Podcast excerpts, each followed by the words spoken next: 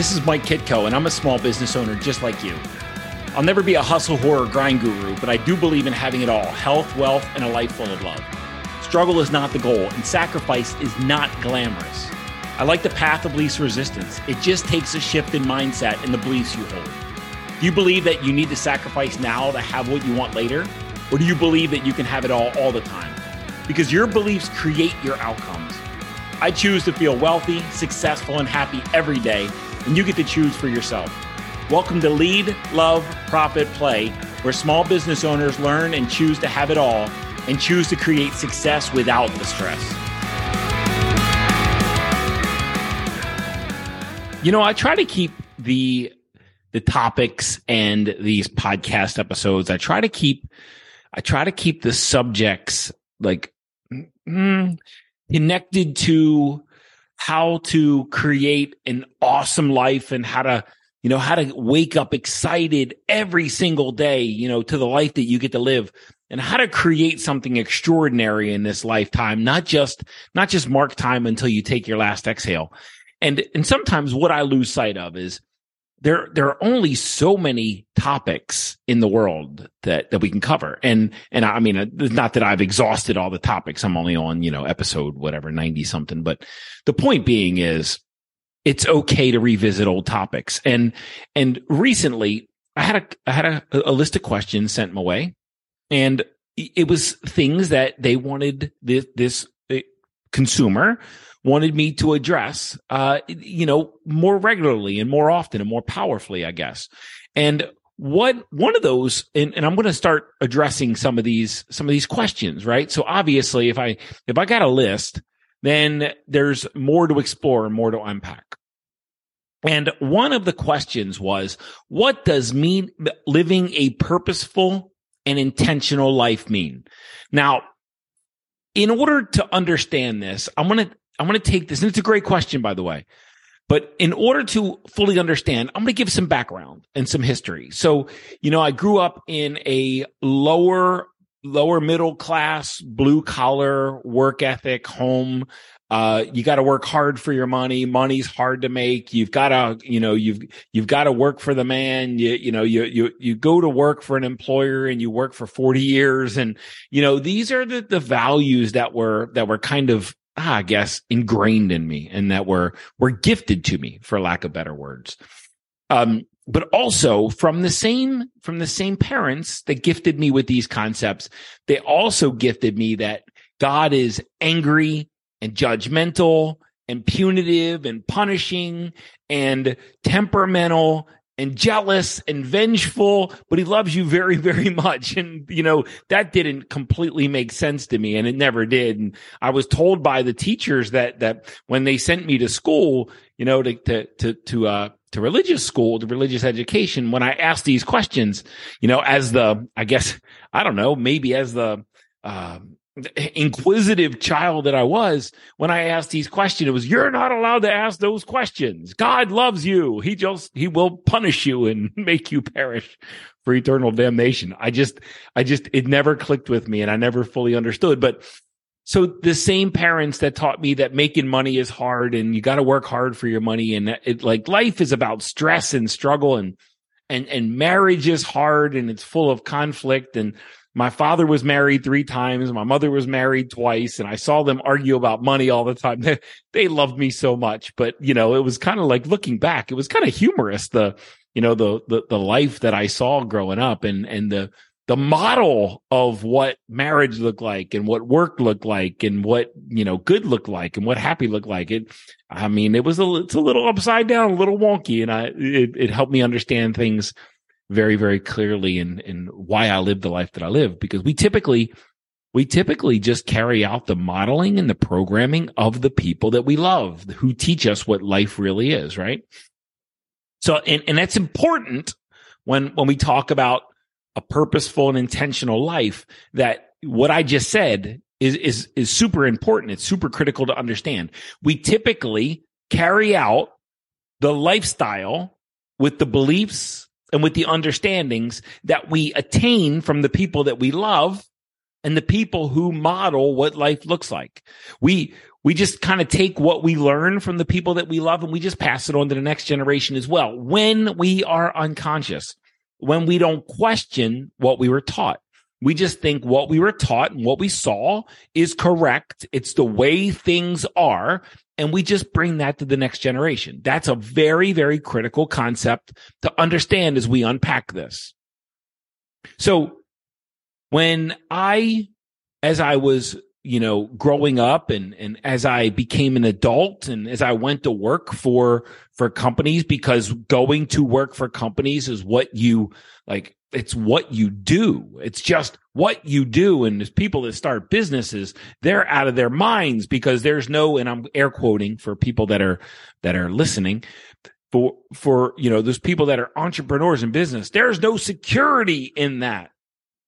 And, and this is just, this is the, hmm, this is the biased programming and conditioning that was handed to me. And I believed it. I bought it hook, line, and sinker. Now, when I was in corporate, as I was ascending the ladder, the reason I was ascending the ladder is because I had an entrepreneurial spirit. I, I had a leadership, a, I guess, a drive, a drive for growth. I was always curious. I always wanted to know the next thing. I always wanted to understand the next step. There was a, an eagerness, a drive. There was an aggressiveness there was a love of change and a love of moving things around to see what's not working and to see what is working. And, and I, listen, when I was, I was, I was literally managing a production line, uh, or actually managing a plant. And there was this production line in, inside of my plant. And I'm just going to give you some, you know, quick understanding of, of the way my mind works is let's say I could get 100 units down this production line. And that was my capacity in manufacturing. We, we measure things by capacity, right? So it, my capacity was I could get 100 units down this, down this manufacturing line in a shift.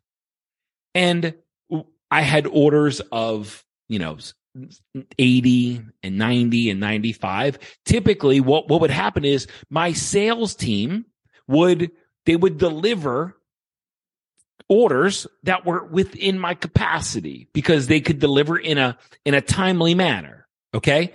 So what what that means is they had let's say it's a, a two week delivery time from order to delivery. They knew if they if they kept the orders below 100 that i could deliver within two weeks and that's when they would most likely land a sale but I had capacity of 100 and it was a limited capacity. Now here's how my mind works. I put in an artificial order of 120 and my team looked at me like I was cross-eyed. We have a capacity of 100 and you're going to like break the line. You're going to help make us put 120 down this line and it's going to break the line when we know we have a capacity of 100. And I knew what I was doing. We put 120 down and I saw where the line broke. I saw where my capacity was bottlenecked. I saw the problem. Until I broke it, I couldn't see the problem. And now that I broke my capacity, now I broke the production line. Now that I exceeded my capacity, I could see where my bottleneck was. And then when I saw where my problem was, I could address it and fix it. And when I fixed it, when we fixed it, now our capacity was 120. And now sales guys started delivering orders in a, in, in excess of 100 because now the only thing that was limiting them was the lead time. And now my lead time went down for, for more quantity. So that's how my mind works. What's next? What's next? What's next? How are we going to attack this next problem? How are we going, going to create a problem that we get to solve? How are we going to find an opportunity to expand ourselves, to extend ourselves, to, to create more? That's how my mind works. It's not security oriented. It's growth oriented. There are people with fixed mindsets and there are people with growth mindsets. And I am very much a growth oriented, mindseted, heart setted human being. And, and I was taught to get a job by parents that were fixed mindset oriented, security based. And they, they were trying to teach someone, me, who, who was designed, genetically designed and had a predisposition, saw this in, in, in school as well, a predisposition for a natural curiosity to extend the boundaries, to expand, to, to, to increase the container, to understand the things that I was interested in at a higher level. Meanwhile, I could care less about the things that, that I cared less about. I didn't care but I did care and I did possess a natural curiosity for the things that I had a passion for and then the things I was, I was curious about. And that is why I broke things so that we could fix them. Now, throughout my Fortune 500 experience and my executive experience, what this mindset would do, it would always land me in the captain's seat. I was, I started out as a, you know, an individual contributor, then I would become a team lead, and from a team lead, a production manager, from a production manager, a, a plant manager, and from a plant manager, a larger operations manager, and a general manager. The point being is I ended up in the captain's seat 99 times out of 100 because of my willingness and ability to question how to expand our circumstances, how to grow, and how to create new, bigger problems that we get to solve because that is not the norm in security minded individuals and security minded people. And that's where you're going to find most security oriented and security minded people is in employment of other people. No, no right or wrong.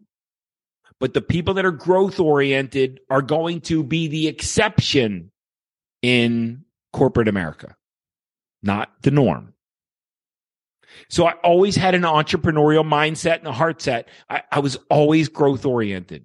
But I want to go back to, but I was encouraged by fixed mindseted, security based individuals who hid and protected themselves from exposure and risk and uncertainty.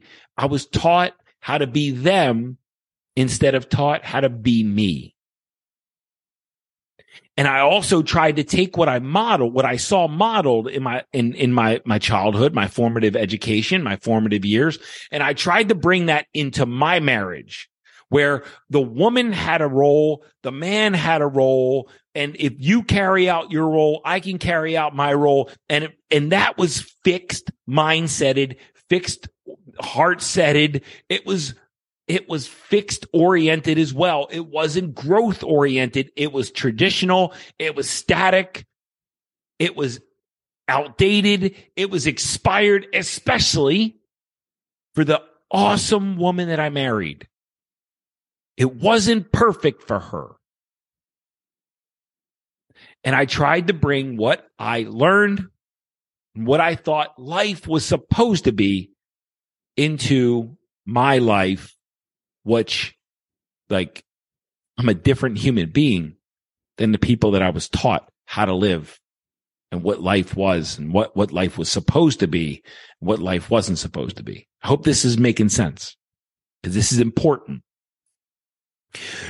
So between the ages of zero and seven, some maybe zero and 10, you will believe anything you're taught. You will believe anything you're told and you will look look for every opportunity to carry out the programming and the conditioning that you were force fed as a child when you couldn't question for yourself what was correct and what wasn't, what was truth and what was false, what was for them and what was for you. You believed anything you were taught. Santa Claus, Easter Bunny, Tooth Fairy.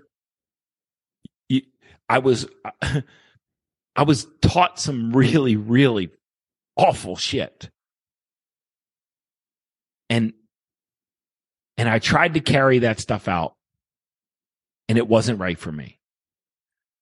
And I tried to fit myself into the corporate box and I tried to fit myself in the marriage box and I tried to fit myself into the religious box and I tried to fit myself into, into the, the drinking box. I tried to fit myself into these boxes and none of those boxes were created for me.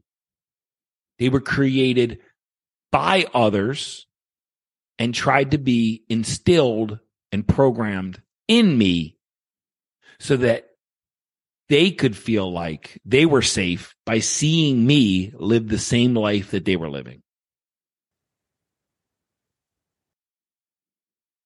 So when everything collapsed when I was 43 years old, I got the opportunity to build my life, rebuild my life.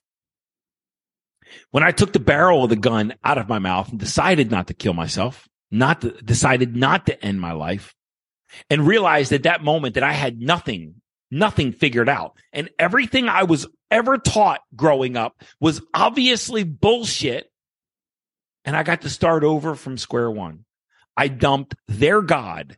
I dumped their idea of what business looked like. I dumped their idea of what marriage looked like. I dumped their idea of what life looked like and started to figure out what do I believe life looks like? What do I believe about God? What do I want to do in my career?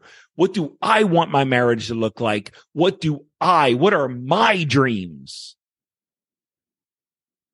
And I got to put my life back in a way that felt natural, fulfilling, rewarding for me and inspirational for me. Because when I tried to build a life based on what I was taught, I dreaded waking up every single day. And we have about 80 or 90 years on this planet. Full life, life cycle, lifespan now in 2023. Why would you ever want to wake up one day dreading the life that you get to live? Why would you ever want to wake up? Why would you ever be willing to do things that make you regret even opening your eyes to face the day, to go where you don't want to go, to do what you don't want to do, to work for people that you don't want to work for? Why would you, why would you serve yourself up for that?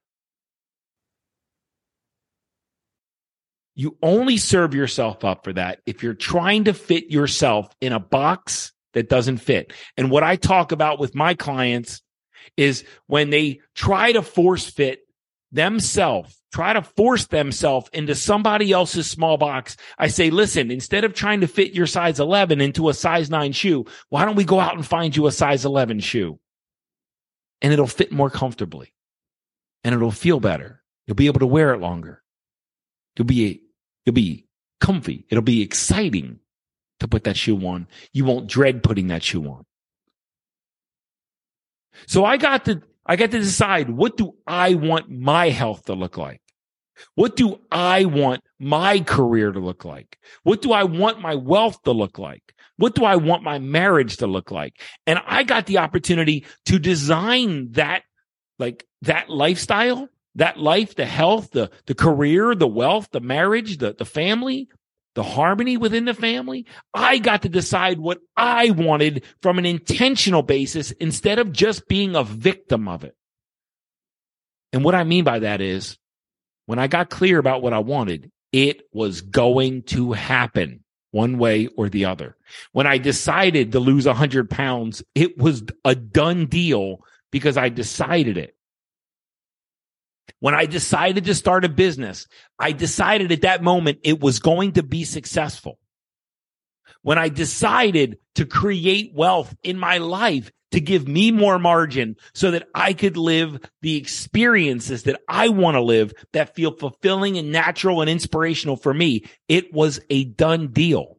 Especially when I said I wasn't going to build wealth in a way that made me dread my life or what I got to do to create the wealth. And in my relationship with my wife and my children, when I decided there was going to be harmony in this house, it was already a done deal. And when my wife wouldn't agree to that, when my wife continued to attack and didn't buy in, I filed for divorce. And that is what made her opt in because I was getting my harmony with or without her.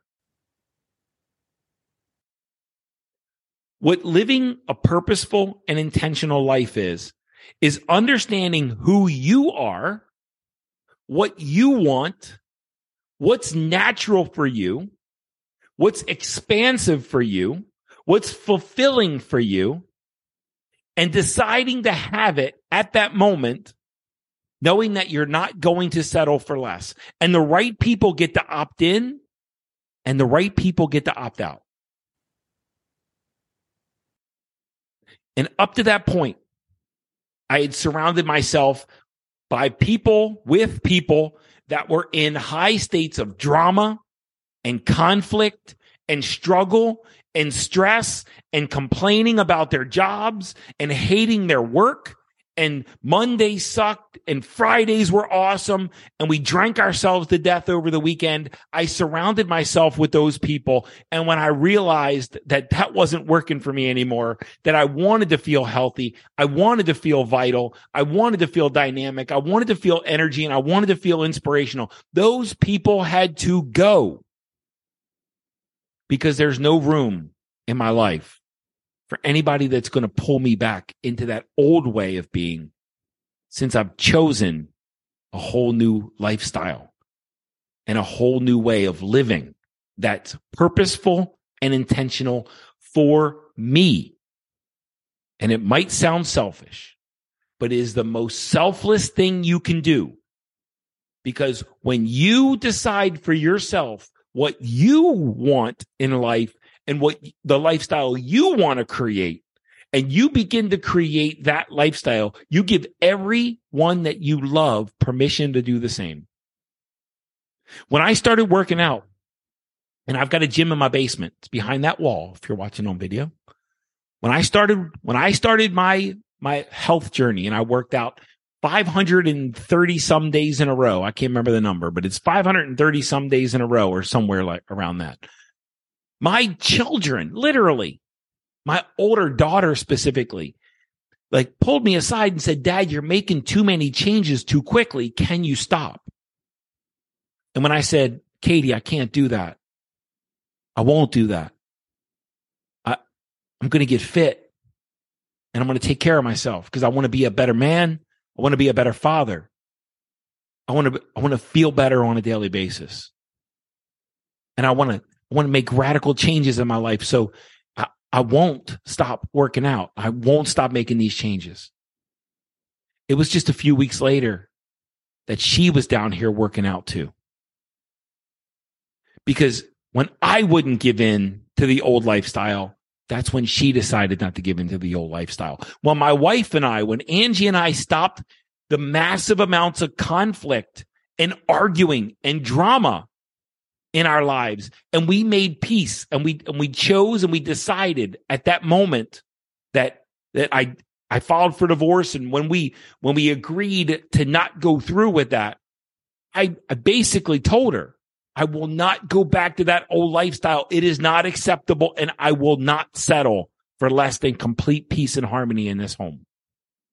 And when she opted in and she agreed our girls since they had been raised in complete drama and complete conflict. Our two darling little girls, wonderful little girls, started conflict because they didn't know how to handle peace.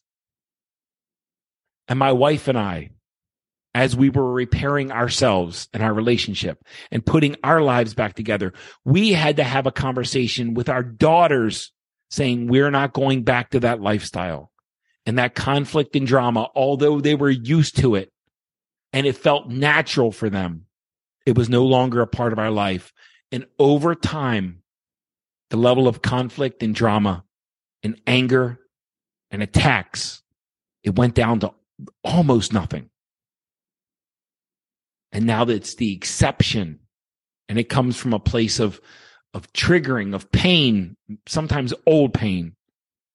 And when it happens, it's very short lived and the magnitude is very small.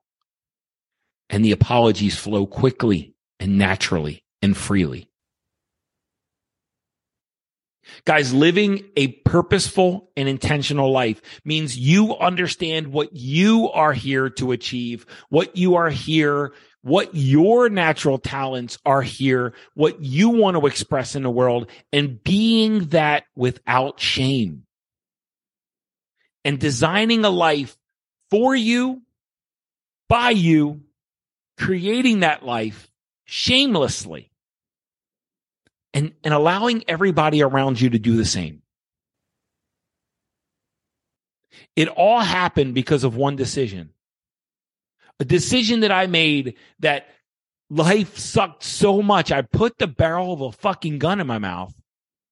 And that wasn't a very high quality lifestyle that I was living. So I, I decided and I, I knew at that moment that I had nothing figured out and everything had to shift since I couldn't pull the trigger everything had to change.